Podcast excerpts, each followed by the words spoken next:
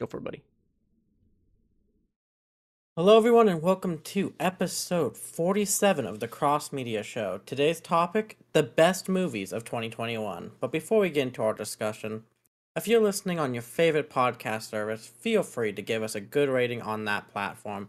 It helps the algorithms and helps us grow our audience. If you're watching on YouTube, consider dropping a like and a sub, and don't forget to hit that bell to get notifications on all our shows like the Penultimate Game Show, the Marvel Mondays Initiative, and Anime Nation. If you're watching on Twitch and have Amazon Prime, you have Prime Gaming, which means you get one free sub to give out. We'd love if you give it to us, but if that if not, that's quite alright. For those of you don't know me, my name is Ryan, host of Anime Nation, and I got some great guests to talk movies today. First off, I got someone who I'm sure is going to have Tick Tick Boom on their list and loves most things Resident Evil. Tessa, how's it going, Tessa? Good. I'm actually wearing a Resident Evil shirt right now, so it's kind of funny. Uh, so you nailed it. I'm gonna look for And a la- picture. Hold on, Ryan. I'm gonna look for a picture of Andrew Garfield uh, in Tick Tick Boom, just to place right next to Tessa during the podcast. Perfect. Exactly what we need. And while that mysterious voice is, that mysterious belongs to my boy, the Mr. Movie Reviewer himself, the host of Large Popcorn, Christian. How's it going, Christian? What's up, everybody? Ready to talk some movies? I have most of my movies ranked for 2021, minus two of them. Otherwise, I'm ready to go. All right, all right. We just have some light housekeeping to do before we can dive into that while you're searching for a nice photo of Andrew Garfield. I mean, they're all nice, to be fair. You're not wrong there. Well, Ruben finally did it. This month's schedule is up on the website. We'll be doing a lot of content this year, so make sure to check the schedule every week at penultimateconquest.com slash stream. Such as tomorrow at 6 p.m. EST, we have Hype Check for 2022 games. That'll be me, Ruben, and Lance talking all things 2022 games. And if you have any thoughts on 22 games you want to say, put it out on SpeakPipe at speakpipe.com slash penconquest. And with that, that brings us to the big topic, the fun one, the one that guy was talking. Our top five movies of 2021. And I'm going to start this off with Tessa. What is your fifth best movie of the year that you Actually, saw? actually, bef- before we start, I'm sorry, Ryan, to interrupt again. Forgive me. That's all good. It's all good. So before we get into our personal top fives, I do want to say that I pulled uh, the penultimate conquest crew uh, over on you do that. yeah over Yep. on our our Facebook message group. Uh, I had a Google survey up. I had everyone that's in that group uh, submit their top five movies. They are weighted, um, so I have everyone's score here minus our three. I did not look at Ryan's answers. I did not look at Tessa's answers. So as we podcast, I'll be placing those in there. That way, live on the show, we'll be able to see what is the penultimate conquest conquests official top five movies of 2021. Awesome, awesome. Can't wait to see. Bet it's gonna be something interesting. And with that, let's dive into it. Tessa, what is the fifth best movie you've seen this year? No Way Home. Okay. Okay, okay. Like I'm I said, I have things listed kind of weird. But No, no. I, I I'm glad we're starting with talking about Andrew Garfield. I'm glad he has instantly been brought up. Um, why is that your number five? What what did you love about No Way Home? Um, so I uh have always been a very big advocate for Andrew Garfield as Spider-Man, and it really pissed me off how much people shit on him for his Spider-Man portrayal. Um, because it's really, really unfair. He got the shittiest villains and some bad writing, but what he did was amazing. oh, nice to see what you did there. I didn't even realize. that Um, rocks. but yeah, I uh I've always been a big proponent of him and No Way Home kind of redeemed that. Um, because suddenly I see online everyone's talking about how much they loved Andrew Garfield as Spider-Man, and Right. suddenly it's like the two amazing Spider-Man films just didn't happen. You know, they weren't trash. He's actually really good. And I'm like, come on, guys. Um, but apart from that, um, I was also equally shocked that I didn't hate Tobey Maguire as much as I thought I would. Um, he's Bold. not my favorite. He's not my favorite. He's not the strongest actor. Um, and those movies did not age as well as everyone seems to think they did. Minus the train scene, still a really good scene. Um, and Spider Man is just a fun film. It's always a fun time to watch uh, Spider Man. A Spider Man. You get all three in this one, so yeah, it was a fun film. Not my favorite MCU film this year, and I know I'm gonna get heat for that, but you know, is what it is. You're entitled to your opinions, and if I actually no, I'll, I'll save it. I'll, I'll I want to save this for later for what your favorite MCU film is. But to piggyback on Spider Man, and no, I'm not going to talk about No Way Home. Your comment on Andrew Garfield is inspired. Thank you so much because not only was Andrew Garfield not redeemed, he didn't need it. He was already redeemed in Amazing Spider-Man 1 and 2. And even though I will I will maintain that the Tobey Maguire movies, 1 and 2 specifically, like they hold up well enough. Like they have their issues, of course. Like Tessa's spot on that like they're they're not they're not perfect movies, right? They're still really well made. Oh, I, I will go. die on the hill that Amazing Spider-Man 1 and 2 are probably more fun to watch than the Tobey Maguire movies. Oh, Also, just want to say, Yes. I'm sorry. Just want to say, to further go off of that, I still maintain if you take Andrew Garfield and Emma Stone and give them the villains of Spider Man 1 and 2, you would have like perfection. But anyway, that's neither here nor there.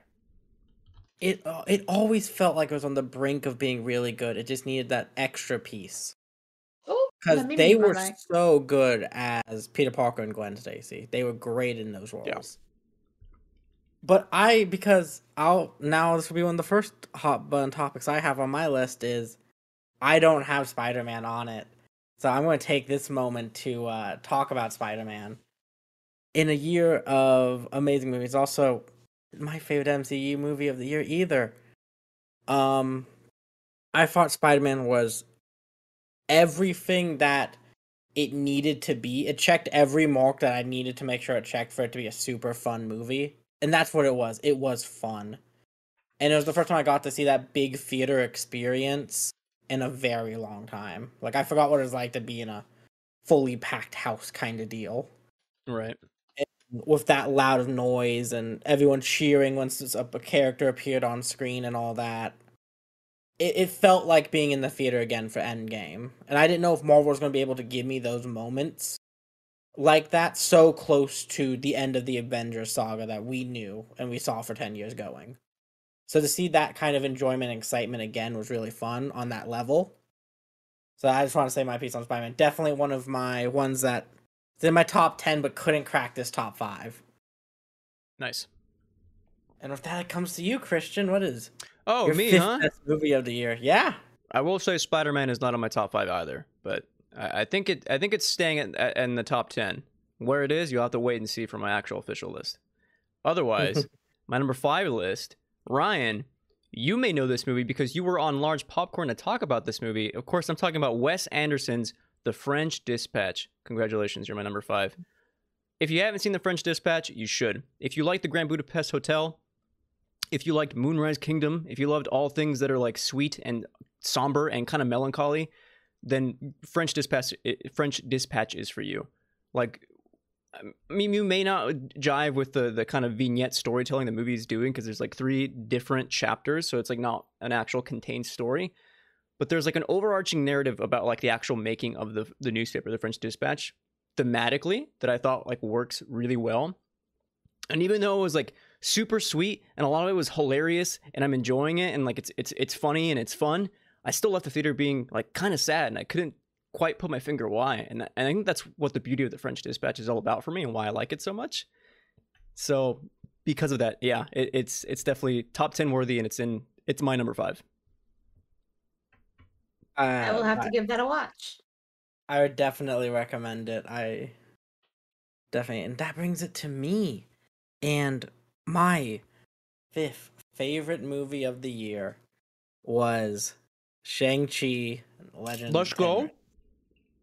To me, this was one of the most unique, fun, and just just enjoyable Marvel times I've had in a very long time. I love that it was at its core just a kung fu movie, like classic old school feeling kung fu movie. It had that awesome vibe to it.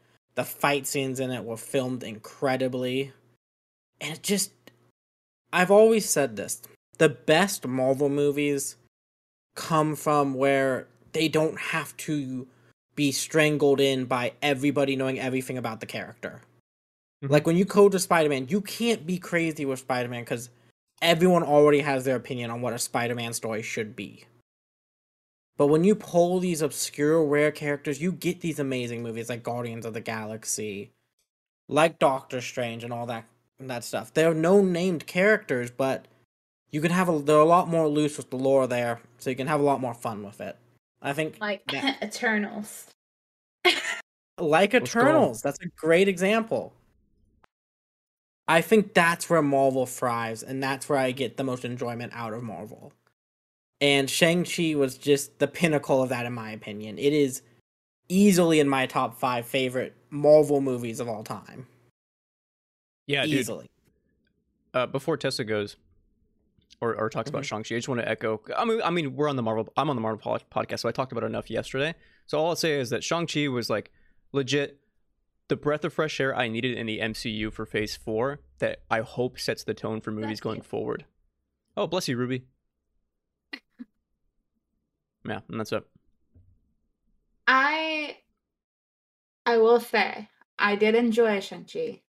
I loved it the first watch, and it kind of got a little weak in the third act for me.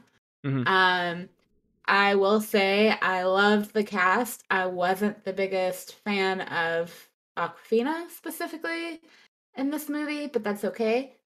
Um, like I don't know, my brain had a hard time kind of going like, oh yeah, no, she's totally been doing this for like one day, and she totally made that shot from like all the way across, right at the throat.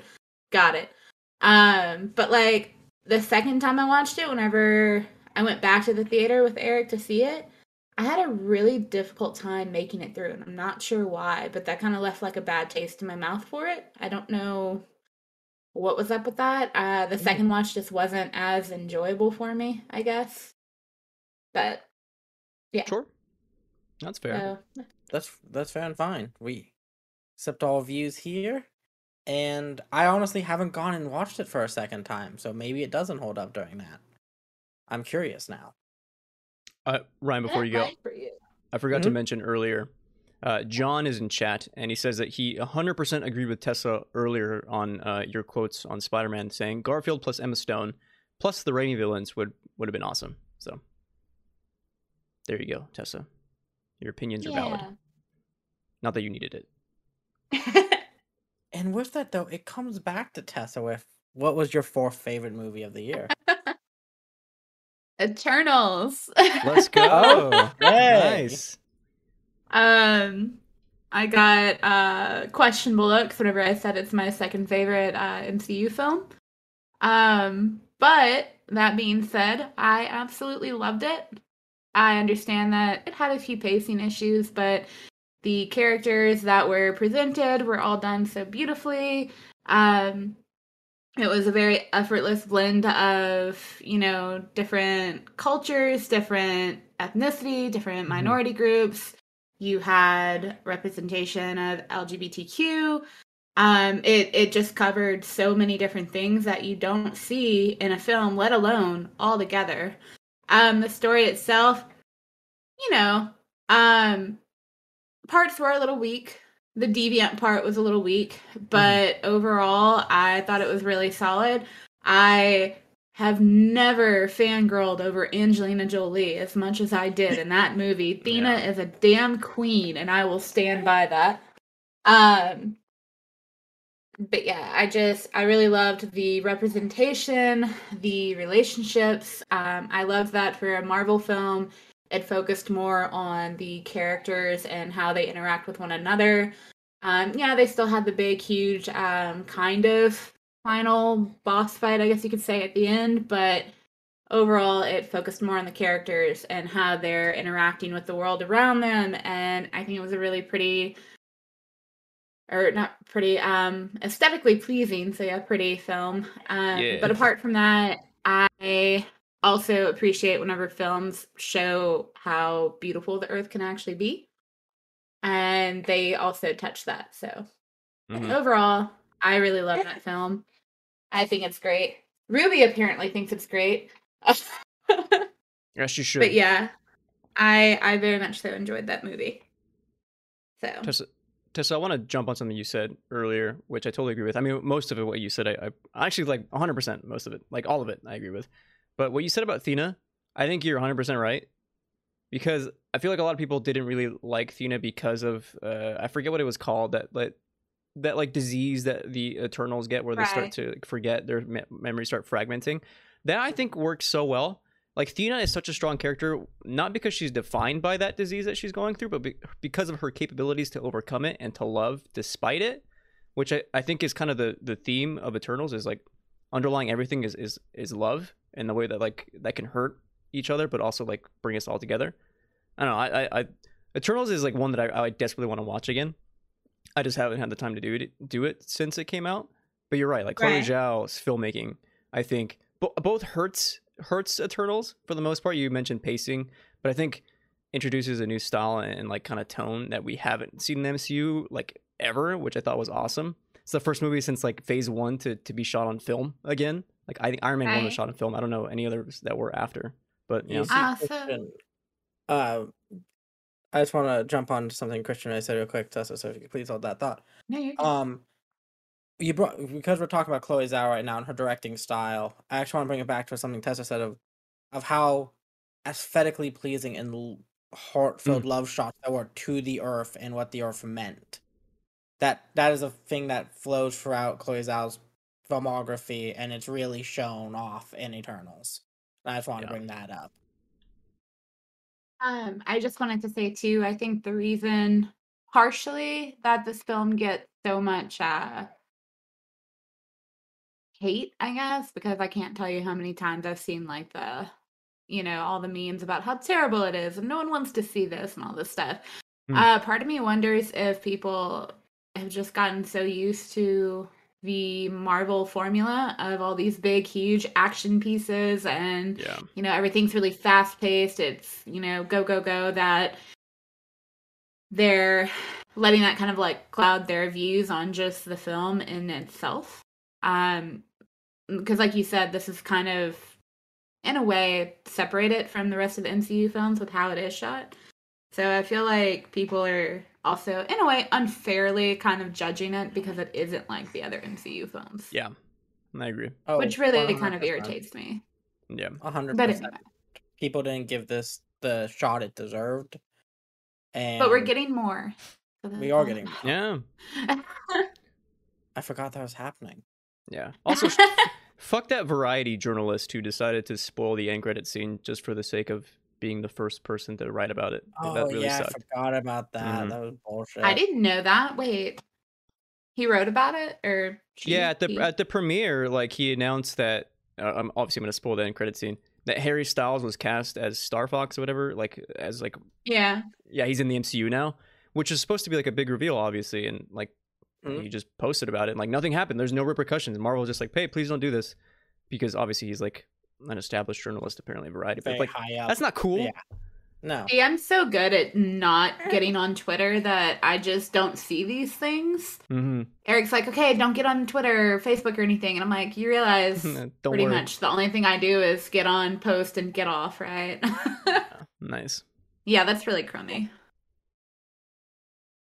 Oh god, no, that is that's sad. All I'm going to say is give Eternals another chance now that it's on Disney Plus. I think it's worth another shot, people who didn't like it. Mhm. At least for the cinematography alone, it's worth a nice watch. And with that, Christian, what is your fourth best movie of the year?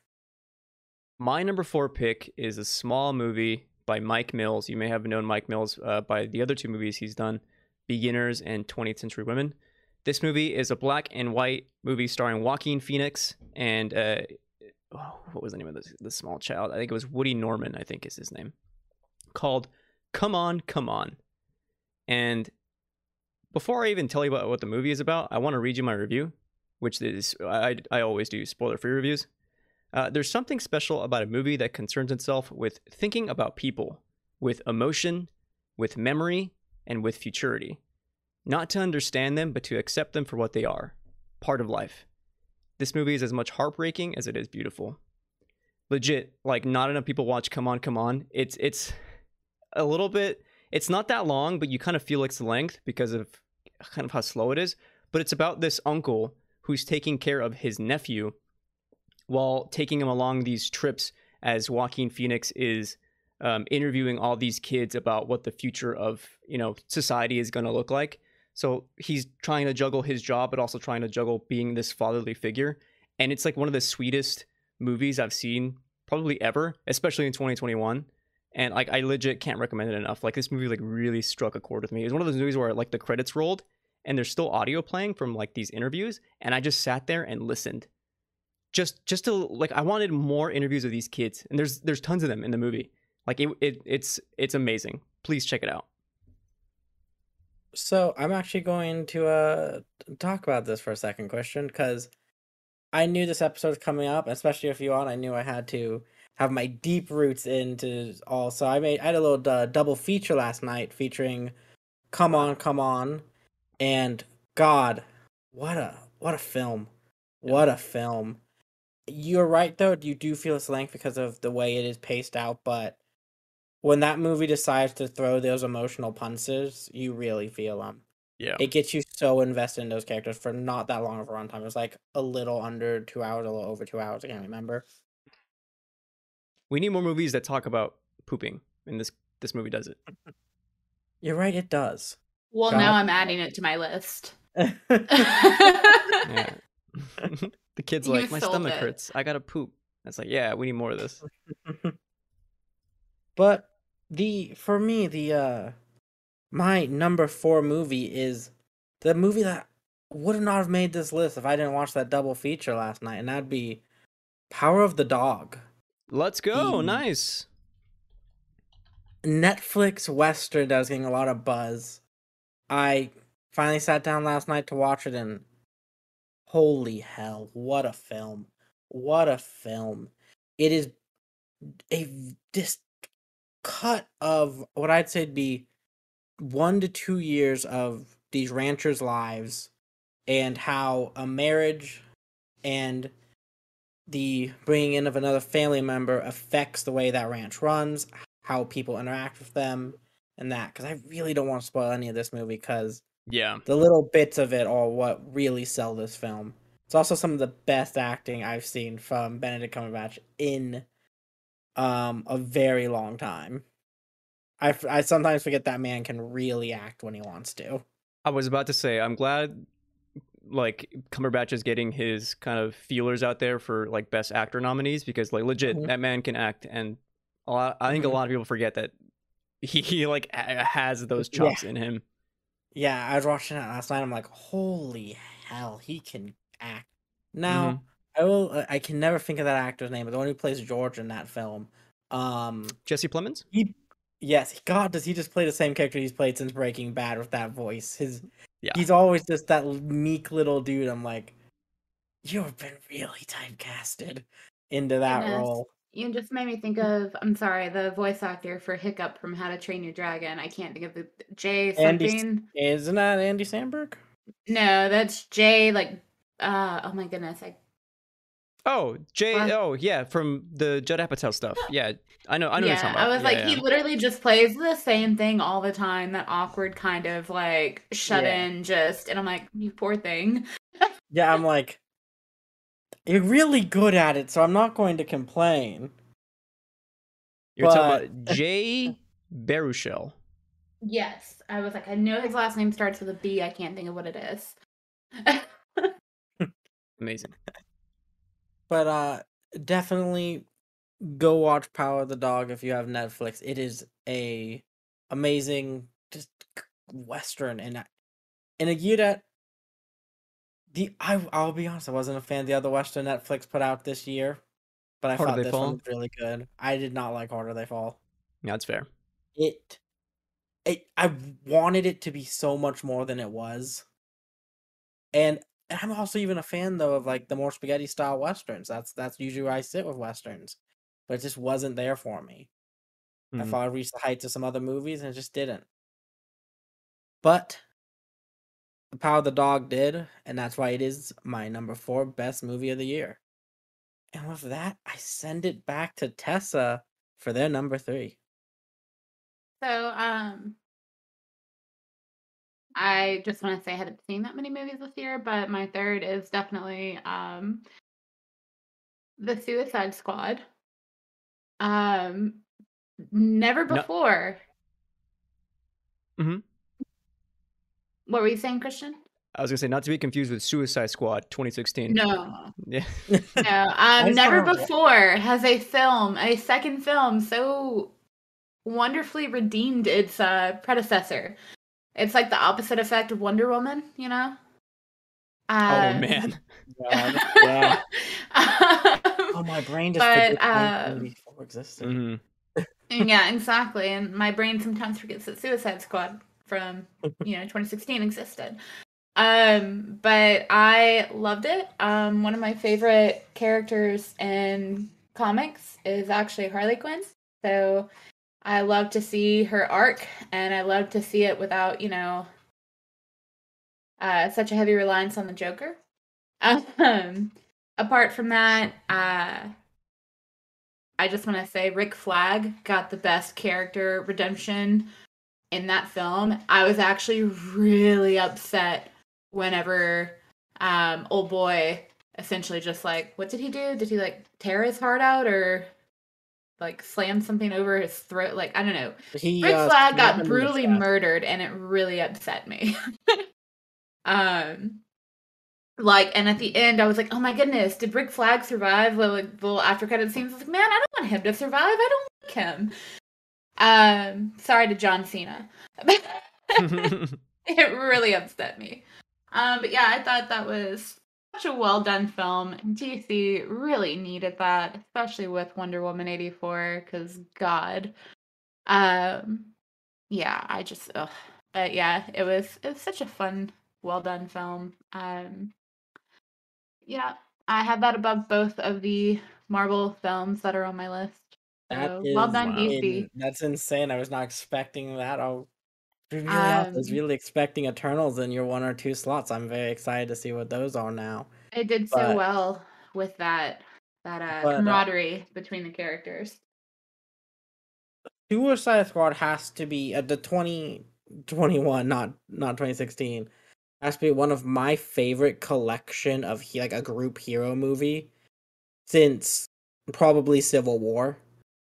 Where I'm like, I am having so much fun caring about every one of these characters and their different problems they had. Mm. It did such a good job of making me care for characters again. Which well, I was in love with King Shark. Oh, King Shark was great. I mean, when he fell out the building, I was like, they didn't just kill him. Oh, he's dead. I am sad now. Or like right before that, when he was playing with the little like jelly thing, I was like, "Oh my god, why is Oh it yeah. adorable?" uh, But I really just have to give a shout out to James Gunn for how well he can make me care about characters I have no prior knowledge of, or if it is, it's completely different than the version he's showing me in such a small amount of time. I think it's one of the things he does best. I can And agree Chris, with that. Christian, you have anything you want to say on uh, 2021 Suicide Squad? I didn't like Suicide Squad, so I I, I just won't say anything. Uh, uh, the the only thing I'll say is that Joel Kinnaman continues to be a great actor, and yeah, his character Rick Yeah. Flag was was way better written in this one. Like he was such a good character. You know what? I appreciate that statement because I I love me some Joel Kinnaman. Mm-hmm. All right, all right. Well, with that then, Christian, what was your number three movie? My number three pick is a s- is a small movie by uh directed by Hideaki Anno, uh, a movie long awaited by by anime fans and Evangelion fans. Of course, I'm talking about Evangelion 3.0 plus 1.0, Thrice Upon a Time. Yeah, thank you, Ryan. You point out the shirt Neon Genesis. What up?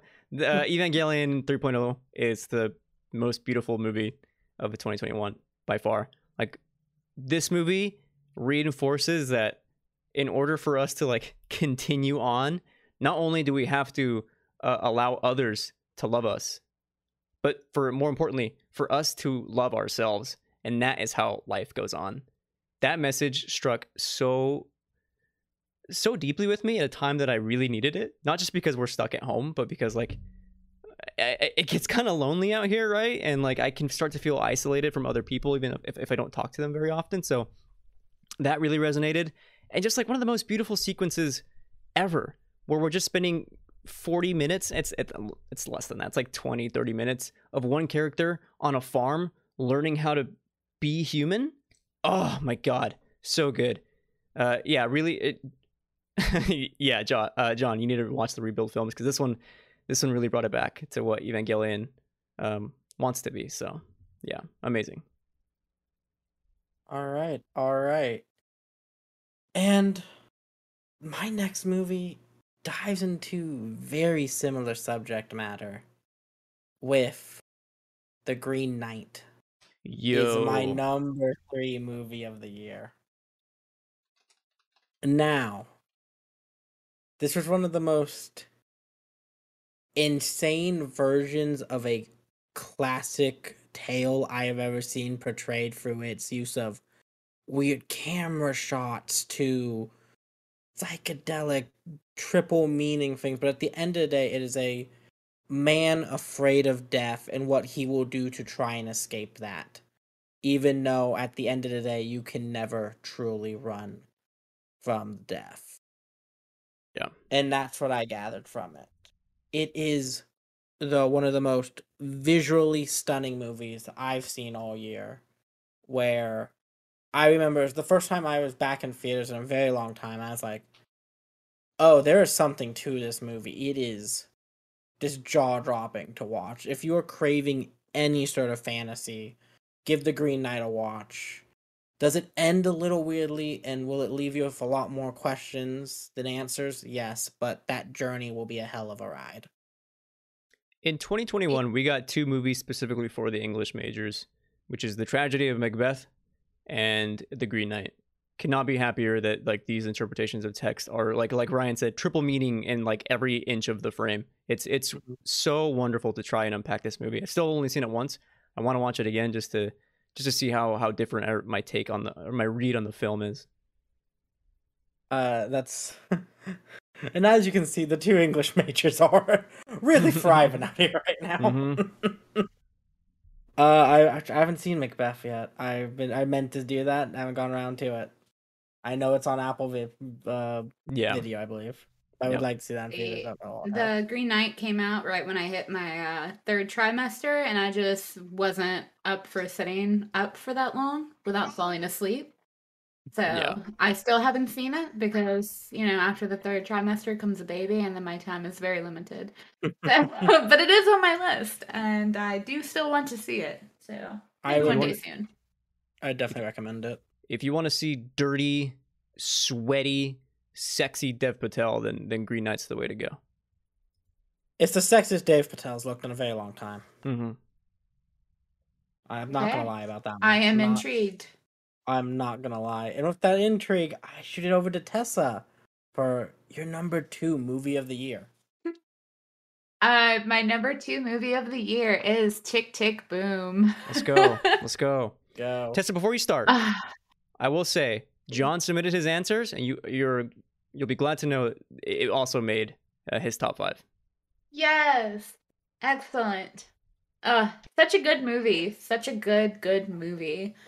Um, which once again highlights the talents of one Andrew Garfield, excellent Mhm. actor. Um, who didn't know he could even sing before this film, and here we are. Oh, Um, I've never really cared. amazing.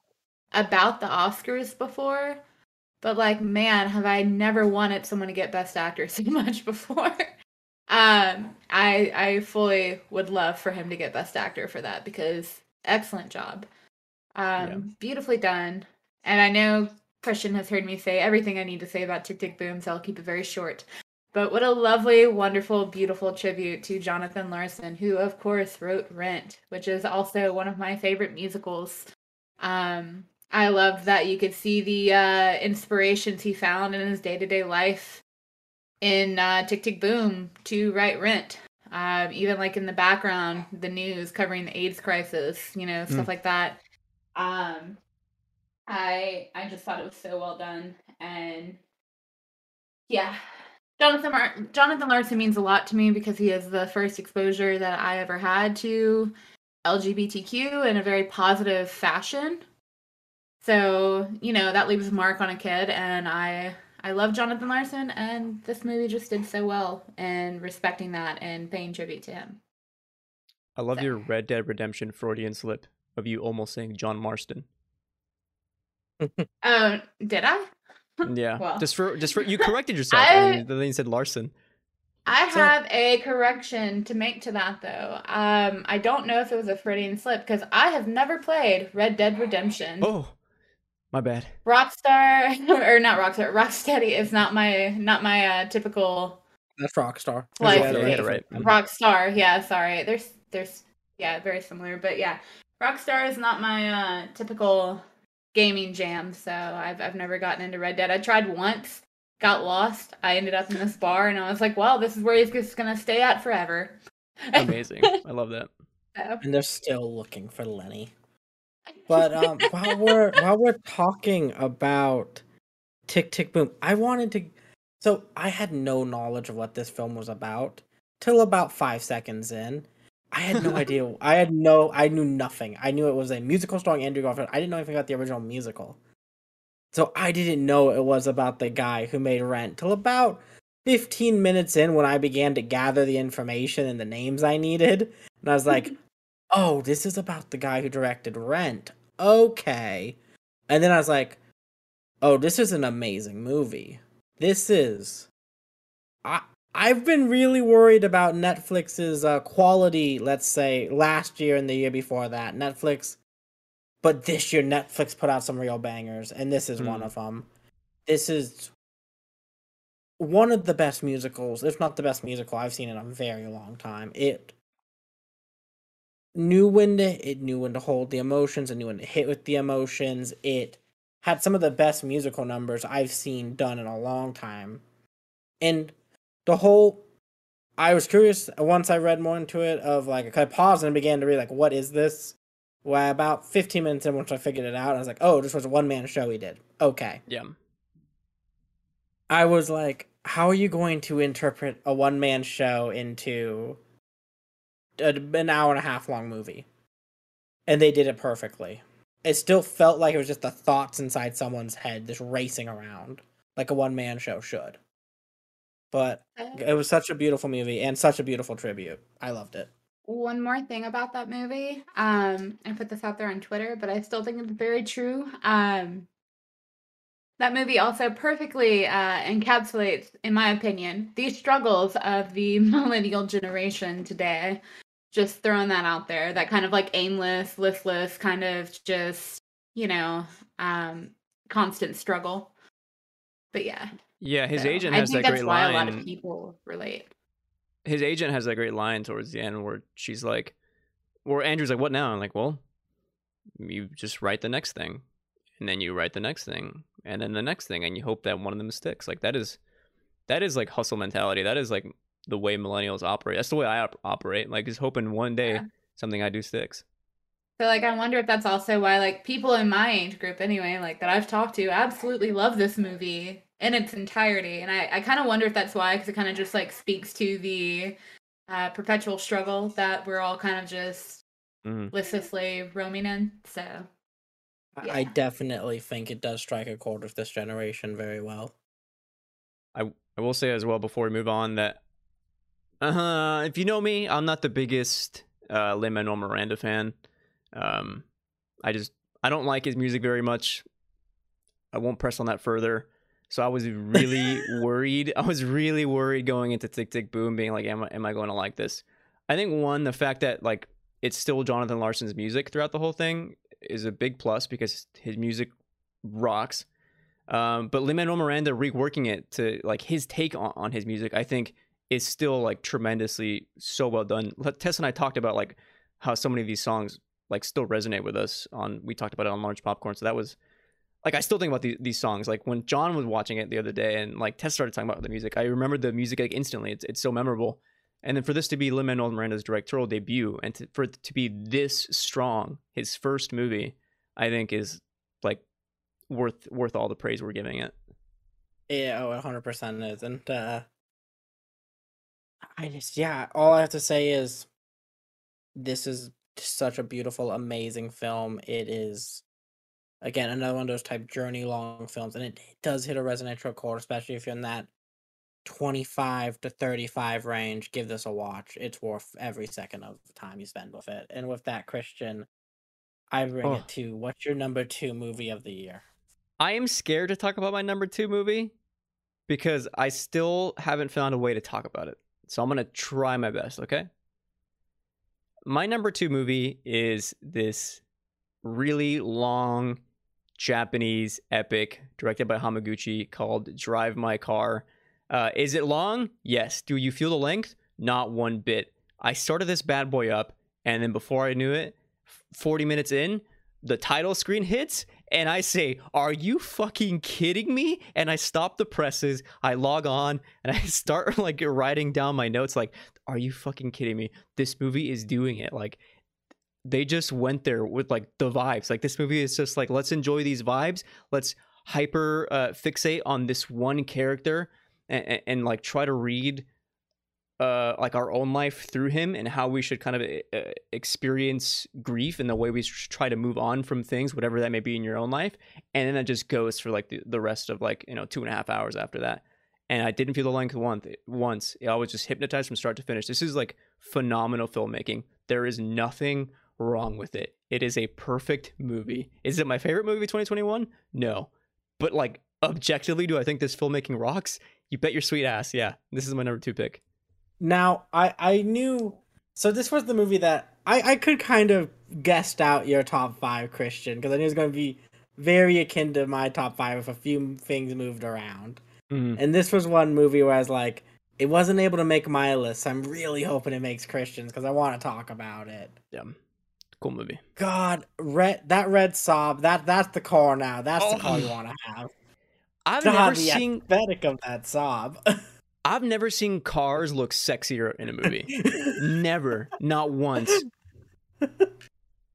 and it, and it's just like interior shots of like the car like Yeah. turning or the stereo Yeah. like on at like nighttime and it's like oh my god this is like cinematic porno Ah, God, it was a beautiful film. It was.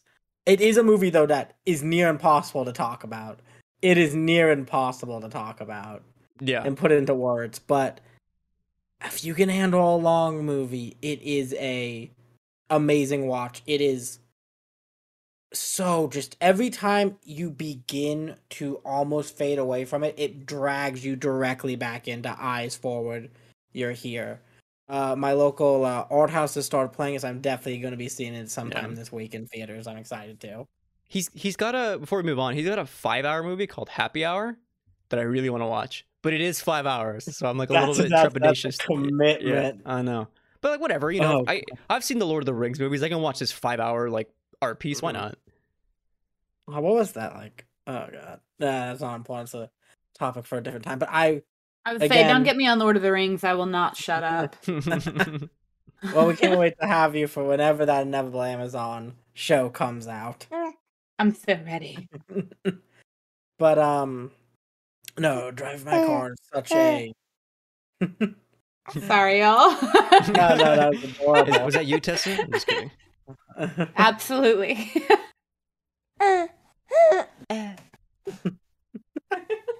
Sorry. no, no, it's so good. It's so good. I'm trying not to Uh. laugh because she's like drooling everywhere while it happens. oh. Okay. I'll reroll with the punches here. Um, th- this movie is just go watch it, go see it, go support it whenever it comes out on streaming. I know it's supposed to be soonish. Yeah. This is a movie that deserves your time and energy. That's where I'll go with it. And with that, we bring it to my number two movie of the year, and a movie that's been discussed already this episode. A movie that is on my t-shirt without the Oh, Garfield. let's go. Neon Genesis Evangelion 3.0 plus one Thrice Upon a Time.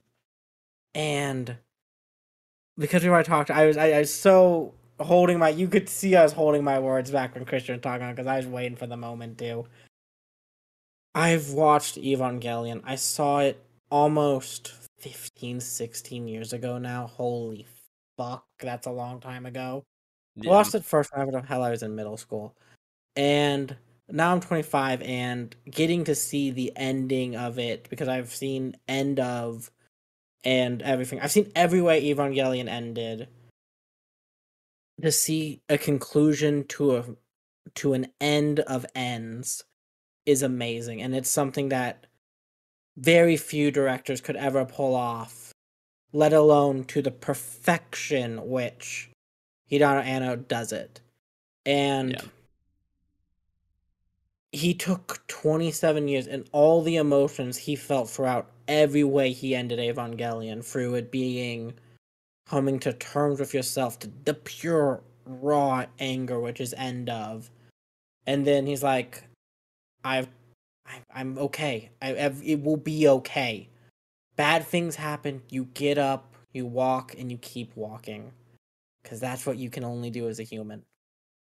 And to see him tell that narrative throughout uh, an amazing, beautiful film, one of the best looking animes I've ever seen, to some of the most insane pseudo psychedelic images I'll ever see. Music beats all Mm. hit right. Um, I still listen to the music from that. It's always in my repeat. It's a beautiful film in every way. It's the only way I could imagine my favorite franchise of all time ending. It, I, the only thing that makes me sad is I never got a chance to see it on a big screen. I hope one day I do. That's truly it. And with that, it brings us to Tessa's number one film. Tessa, what is your number one film of 2021?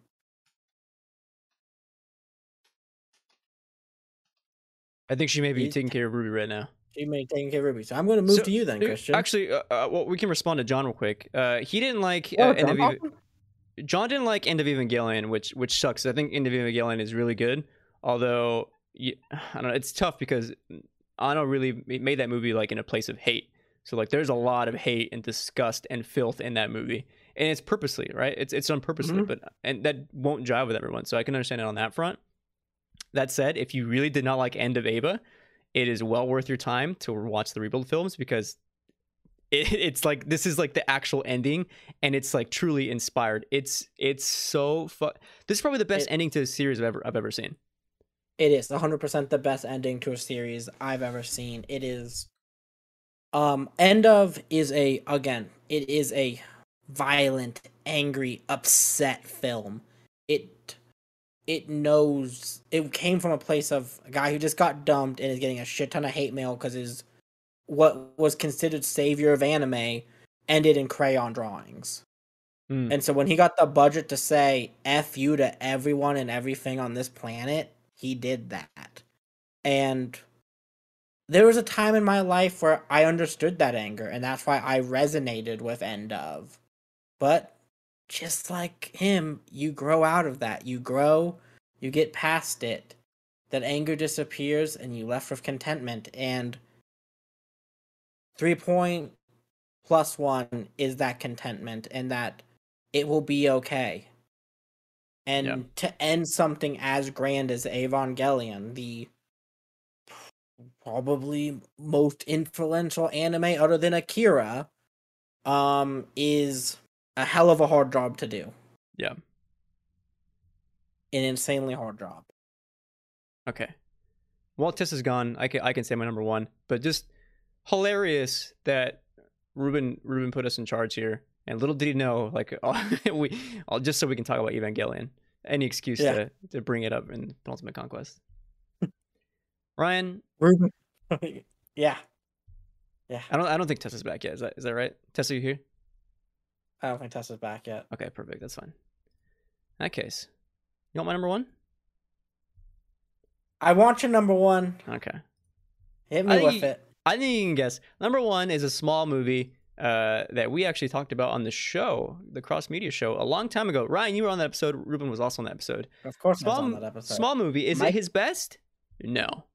Is it his best on a filmmaking standpoint? I think so. If this isn't like getting nominated for best cinematography, uh, best uh, art, like uh, like design, the fucking practical effects in this movie are insane. Uh, of course, I'm talking about Denis Villeneuve's Dune. Is it perfect? No, far from it, right? It's half a movie, technically. We still have part two. Did Denis film the unfilmable with part one? Absolutely. I think if you understand oh, there's an ad. Sorry, sorry, John. I think if you understand the core of what Frank Herbert's Dune is all about, and granted that that novel isn't perfect either, I think you will really respect how Denis brings that novel to life. Um, again, I want to iterate for everyone who doesn't jive with Dune, who doesn't like, who thinks these characters suck. That is kind of the point. Like, uh, what's his name? Uh, Paul, Paul Atreides. He's a shitty guy. Oscar Isaac, as much as we love him, he's a shitty guy too, for different reasons. Chani's probably like the greatest. The her depiction in the novel, not good. I'm really hoping Denis uh, like really changes uh, Chani's uh, depiction in the. I'm gonna stop rambling here. Denis Villeneuve filmed the unfilmable with Dune. Dune is just like a near perfect movie. It's one of my favorite uh, Denis Villeneuve movies, but like it's not. Sorry, it's not one of my favorite Denis Villeneuve movies, but it it is up there. Like I think it is so well done and like just masterful on so many levels. Well, uh, Christian, if you wouldn't mind checking the pen chat for me, I just want to get update on that. Oh, mic issues. Okay, okay. Yeah, yeah, Yeah. Yeah, if she if she can leave, then I'll yeah closing Discord and then coming back in. I think that'll fix it. Yeah, that that should. While we um deal with these podcast problems, um, I'm going to do a, a little ad break, a spicy little ad break in here, which is this episode is brought to you by Buzzsprout. Podcasting is in. Oh, she's back. In Buzzsprout. and got on my phone. So sorry if I sound different. That's It's all okay. good. It's all good. We're going to finish out our little ad read here. We didn't know how long this would take. I was not expecting you to come back that fast. I'll be honest. You want to restart the? You want to restart the uh, the ad? restart that. Yeah, yeah, yeah. We, we need to give respect. to Sorry. This episode is brought to you by Buzzsprout. Podcasting isn't easy, isn't hard when you have the right partners. Which is why we partnered with Buzzsprout to help you succeed. Buzzsprout gets your shows listened to in every major podcast platform. So join over 100,000 podcasters already using Buzzsprout to get their message out to the world. If you're looking for a good looking podcasting website, audio players that can be dropped into other websites, and most importantly, detailed analytics to see how your listeners are listening, tools to promote your episodes, and more, follow the link in the description below. Buzzsprout and let them know we sent you. And if you sign up for a paid membership, you get a $20 Amazon gift card if you let them know we sent you. Now, back to the show. Right. All right, all right. And with that, Tessa, what is your number one movie? Oh, hold on, hold on, hold on. Um, because I heard Christians. I am one of the people who don't like Dune. So I Yeah, just which wanted to fair. touch on that. uh, It's- it's, it's not so much. It's not so much I dislike the characters. I dislike the lack of character development. Um, I, I, it's fine that they're supposed to be terrible characters. It's just the lack of any kind of development to their characters. Because I love characters that are terrible. Like I get that that that's their purpose, but I don't know. It's just very, very one note to me. Um, which Yeah, I mean- is a shame because I was so amped up for it. I was so ready. I was like, "This is great." They have powerhouse actors, and I feel like they kind of got wasted. But I think I think that just goes back to the problem that the movie was kind of held hostage uh, by HBO, or not by HBO, by um by Warner Brothers. That like just like no one knew if part two was even gonna happen. Like like not even And- Denis Villeneuve, not even the actors. yeah, and I get that. I just wanted to throw my cents out there. No, no, and I, I love that we can all have different opinions here, and that be fine. That's what I want. I when I when we do these top fives of the year, I want to hear every sort of thing that I can possibly hear. And with that, what is your number one, Tessa? Um, my number one is definitely, without a doubt, James Bond. No Time to Die. Um, Interesting. Strong pick. So I So, like that a lot.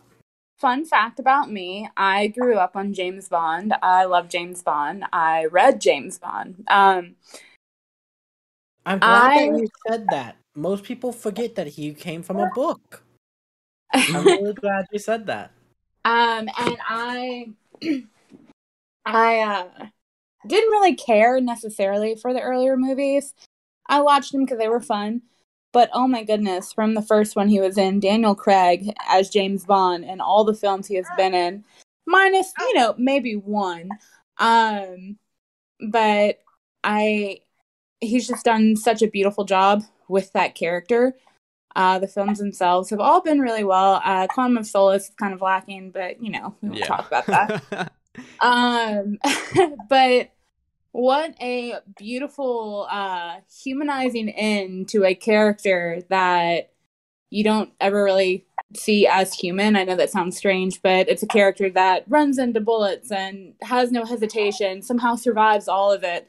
He never dies um and i just thought it was a beautiful beautiful way to end that character um not only does he die but he dies making a sacrifice um and honestly i just saw that my theater is still showing it in imax which is interesting and i might go see it again in theaters Uh, Um, it's definitely uh, a blockbuster worthy of a theater experience. Yeah, I I really love that film. Also, I love that they still showed the effect that Vesper had on him, who, by the way, best Bond girl, hands down, no doubt, is Eva Yeah. Green. Oh, Oh, fantastic. sorry. I thought you were gonna say that Lea Seydoux was the best Bond girl. I was like, heck yeah, Lea Seydoux rocks. No, Eva Green is the best Bond girl, in my opinion. Um, but I just I love that, you know, even though he's moved on and obviously has been with other people because it is James Bond, uh they show that, you know, like she was definitely like that first love. And honestly, I think that might be his only love. Hate to say that, but you know. Get out. No way. He he does not end this movie the way he does if he did not love Lea Seydoux. You could also argue that it was for the little girl, not so much her. Just saying. I, saying. am gonna agree to disagree with you on here. I- I, don't, I- I I, don't care that you hate Dune. This this I I'll die you on. This I'll die on. Hold on, hold on. Let me like further specify what I mean by that. You can love someone and not be in love with them, if that makes sense. Like you can't, you know, yes, I understand what you mean. like I feel like the way because even at the end of Casino Royale, you see him just like emotionally shut down, like he's done. Like that is what creates James Bond. And you can argue like he did not let um the the most recent one in like that on that level, you know. Um like he he told her details of his childhood. He connected with her on a very specific level. And then after that after she betrayed him and died he was like no i'm done. So i think he i think he loved her i think he loved her very much i also think that he saw her and saw the little girl who looked very much like him and was like well i can't let them die so yeah I'm sorry, y'all. I'm a little distracted with baby. I You have- you apologize. have- if I'm not yeah. coherent. No, it's all good. It's all good. I I hope what I said makes sense, but I It- absolutely love that movie. it definitely did. I am going to take a second to talk about that movie, uh, just because, um, I come from a family where, uh, let's just say me and my father didn't have a lot of things we always agreed on, but there's something me and him both love, and it's the reason why I have such an appreciation and love for cinema. It is going to the theaters every week with my dad back when I was a kid to pretty much when I moved out of the house. Me and him would go see a movie every Sunday, whatever's playing from weird indie shit to the biggest of blockbusters. And my dad's personal favorite character of all time was James Bond. I remember seeing Casino Royale, all of those movies. And so it's rare I go see my dad and we do something, but me and him did go see the last Daniel Craig Bond movie together because that will be the Bond I remember and the Bond I will always associate with the name, even though I do Nice. love the older films. But it was definitely a great way for that character to have a send off. I just want to put that out there. Shout out to uh, Okay. Anna, Darm- Ana de Armas as well, who needed more screen time in No Time to Die. Yeah, Yeah. I agree. But Mhm. Christian, I thought of a perfect way to explain what I was saying. hmm Um, God Is forbid, but like say, huh? Sorry, go ahead. uh, God forbid that uh, something were to happen, but you know, say something happened to Eric. I'm in love with Eric. I would never be in love with anyone else. Could I love someone else? Maybe, but it wouldn't be the same. Mm. I understand. I don't yeah, agree- I don't agree was with like, you, let but me I just like say the unthinkable while I'm like while the thought is there to further explain. But yeah, Let, us all collectively knock on wood together. uh, one, two, three. Nice. All right, and with that, it brings us to the last movie, my final movie, and a movie I never thought I'd see in my lifetime. It was described as the unfilmable, and we're gonna take a little. Oh. We're gonna take a little journey through the desert for this one. Oh, I back a long, long time ago, my mother handed me a book right when I was down to middle school with the title Frank Herbert's Dune on it. Mm. She was like, This is my personal favorite book of all time. Please read these. You're at an age now where you can appreciate these. So I did. And they slowly became my favorite book of all time. And I'll, I'll again, I'm going to get a little deep here again with movies because movies mean a lot to me and I rarely get to speak about them. Um, Fear is the mind killer something I've said to myself since I learned I had panic attacks about seven years ago. And it's something I've always strived to remember. And it's one of the few lines that have kept me going. It's why I'm planning to have it tattooed on my leg. It is a very important line to me. And of course, this line comes from Dune, which finally got the justice it deserved on the silver screen this year. And God, what a film it was. Dune is, like Christian said, maybe not the best movie of the year, but it is my favorite movie of the year.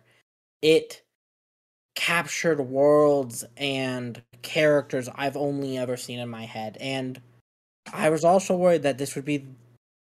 It was a part one. I, I like the aspect of Dune that it is just a big FU that we need a part two. From the whole way he sets up that film and everything, he's saying, I'm making a part two. I'm going, I want to make a part two. I screwed a studio executive. He should have given me two movies. Mhm. Hopefully, I could go for three. I could understand it being three. I think it's going to be two, though. But I do understand all the criticism, Marissa. The characters are the characters only halfway through their development. It's like any trilogy, any any story of this length. It is going to be a little weak in the beginning, but the way they captured so many amazing moments, the way they captured him sticking his hand in the box, that is now one of my favorite scenes in all of cinema. Is him taking the test to see if he's worthy. really well to done see. scene. Is he the one? Is he is he it, or is he going to back out like many have before him? But he stays there and he holds throughout all of it, and it's amazing. To the way they just captured what the barrenness of Arrakis, and Villeneuve is he's a master of cinema. He is a master of cinematography. The shots and everything he does are beautiful and gorgeous. Through the sprawling deserts to the mountain ranges to then this space. He made space look so beautiful and the enormousness which is it in the vastness of it. When he was showing the ships flying into Arrakis through the teleporter, which hopefully we get more into in the next couple movies and how they can move time and space to teleport throughout time and space. How the navigators all work, why spice is important, I hopefully comes up in these next few movies because it's some of the most interesting things. David Lynch, I love you, but God, did you fuck up Dune? I'm glad some finally someone did it right. Hilarious. Uh, I just want to say, Uh, yes, Tessa. I'm sorry. I just wanted to say before the thought escaped me. Um, I know that um, part of it is that it is setting up. It's like the first part of the book. I respect that. Um, so I, I do understand why you were saying like, of course, it has its criticisms. The characters aren't really fully set up, but I just want to point out. Um, and I said, don't get me started talking on this, but I'm gonna make myself talk about it for like two seconds. A really lengthy book that did that very well with film, and I don't know if it's like a testament to Tolkien or Peter Jackson or what, but Fellowship of the Ring is still they they do such a wonderful job of balancing that character setup and developing that world and showing you all the things without you know lagging in certain areas i guess. Mm. um and Uh, i i get that you know it is a setup and maybe i'm being unfair towards it um because i have never read dune. But um yeah.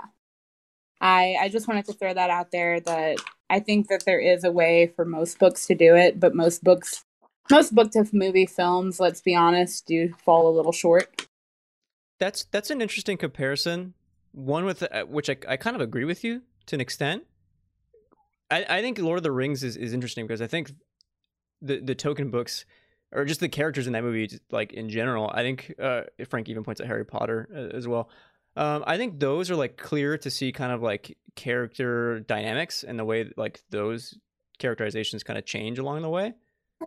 Um, that's not to say like Dune is like good at this. It's just that it's different because like the overarching theme is just like politics is fucked up, and like let's look at how this changes not just people but how it abuses people over like not like not not through the characters itself but like through like thousands of years and like let's let's Mhm. like hyperfixate on like one small lifetime for just like 600 pages But yeah i'm like i don't know i'm like both mm, illustrating your point that dune doesn't do it as good but also like saying it like here's how it does it like differently and there's still like Yeah. a part two left mhm. and and that's Dune- the thing i've never read the book so Mhm. I'm I'm saying that with you know not a full educated background on the subject, um, but also the way you've just explained that. I mean, think about every other film on my list, how I described Mhm. it and how much I loved it. It was because of the characters, the characters. So I guess yeah it's just one of those things that aren't for me. I just I love character driven things, and yeah, this just missed it for me. But anyway, continue. I'm sorry, Ryan. No, no, no, that's fine. Um, it brings me back to, uh, you may be able to help me with this one, Christian. Um, when the Bene Gesserits are talking and they're like, "We don't work in lifetimes; we work in centuries or Yeah. generations." hmm That's the storytelling of Dune. It is. We've reached that point, but there's so much there that is just messing with one family's linear genes for thousands upon thousands of years because that's the time span they're allowed to work with. Now, I will admit this one because uh, if we brought it up, I'm not a big Tolkien guy. I have never been a big Tolkien guy.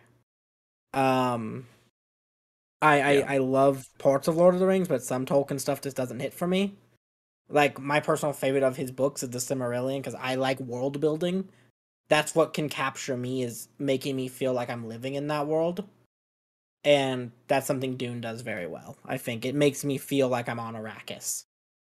Every time I look through the sand and everything in that movie, it makes you feel like you're there. the the And only the last thing I'll say about Dune, the the very Mhm. last thing. Shout out to last Han Hans Zimmer for just going off the shits and being like, "Oh, Denny, you're making a, a Dune movie? Yeah, let me make three albums worth of music, just because I want to." I'm like, "All right, cool, thanks, thanks, Hans Zimmer." Did I buy those albums on vinyl? Yes. Ryan, I have a very specific question for you, just out of curiosity, because I want to see Yeah. if we really are just like two sides to a coin, like complete opposites, but Yeah. like still there. Um, out of curiosity, uh, did you enjoy reading uh Game of Thrones books? yeah, I loved it. See, and I hated it because he he spends so much time describing things. And I'm like, bruh, just get to the characters. God. I want to know the world I'm in. I want to. I want to be able So, to yeah. fully 360 visualize. I think this is like the I perfect representation of people who love Dune and people who don't. Like it, yeah. Uh, Mhm. I was just curious. Like I was like, let me find out because that's No, the perfect way no. to figure it out That's real true. fast. This movie That is is pretty a much just world, world building the movie. It is. It is. God, Yeah. put me in for another four hours. Make the next one four. I can handle it. It's like Blade Runner for me. Like, yeah, just tell me more about this world. yeah, Dude, those- Tolkien's descriptive, but he's descriptive about the characters, whereas George R. R. Martin's like descriptive about like, let me describe this roast venison like for you know four pages and all the juices flowing out of it and yeah and i just i can't with God, that I, people can't bring up Blade Runner and um, Game of Thrones this close around me. I'll start talking for hours. Uh, and with that, before that happens, I just want to uh, give any final words, anything anyone wants to say about movies of this year, anything left, any honorable mentions, anything like that. I will not be giving any honorable mentions because I have a, an actual I have, I have a, a, a top 21 that I'm working on that I want to release later. So I, I have to save those to for later. So none none from me. All all I'll say is I've seen uh let's see here 64 2021 movies, soon to be 66 or 67 after this week. Uh, and there was a lot. Like my top 20 needed seriously like a lot of reworking. Um, yeah, good movies this year or last I- year. I am gonna give two real quick um, honorable mentions because I don't know what else I'm gonna have a chance to talk about these movies. That is first, these are two completely different movies and really expands my uh, love of cinema and everything. Uh, one is an animated movie, not by any uh, Disney this year though, but by Sony Pictures. And that's Mitchell vs. the Machines. I loved that movie. I thought it was the best animated movie of the year, and one of the most heartfelt depictions of family that I've ever seen in a film it remind that, that movie reminds me of my family very much and i loved it for it. Um and the second one is going to be licorice pizza. I have no idea my thoughts on that movie but i've seen it twice now and it's just a weird good movie. That's all i wanted to say. I mean that's a fitting description for a movie with a weird good title. It, it's it's a strange film but it's a it's a weird and fun watch i would say that. With that we get to plugs no, no, no, no. Tessa, no. do you What, whoa, whoa, whoa, what, are we, what are we doing? What are you doing? oh my god the fine i forgot we even had a poll now it's waiting I desperately needed one more person to submit something because we have two tiebreakers or two ties in the top five. So we're we're gonna leave it as that. You guys ready for this? all right This is this is an insane list, but yeah hit me we're gonna we're gonna roll with it anyway. Tessa, I think you might you might hate it and love it. Number Okay. five, coming in at number five, No Time to Die. James Okay. Bond, you did it. You made it. Congratulations.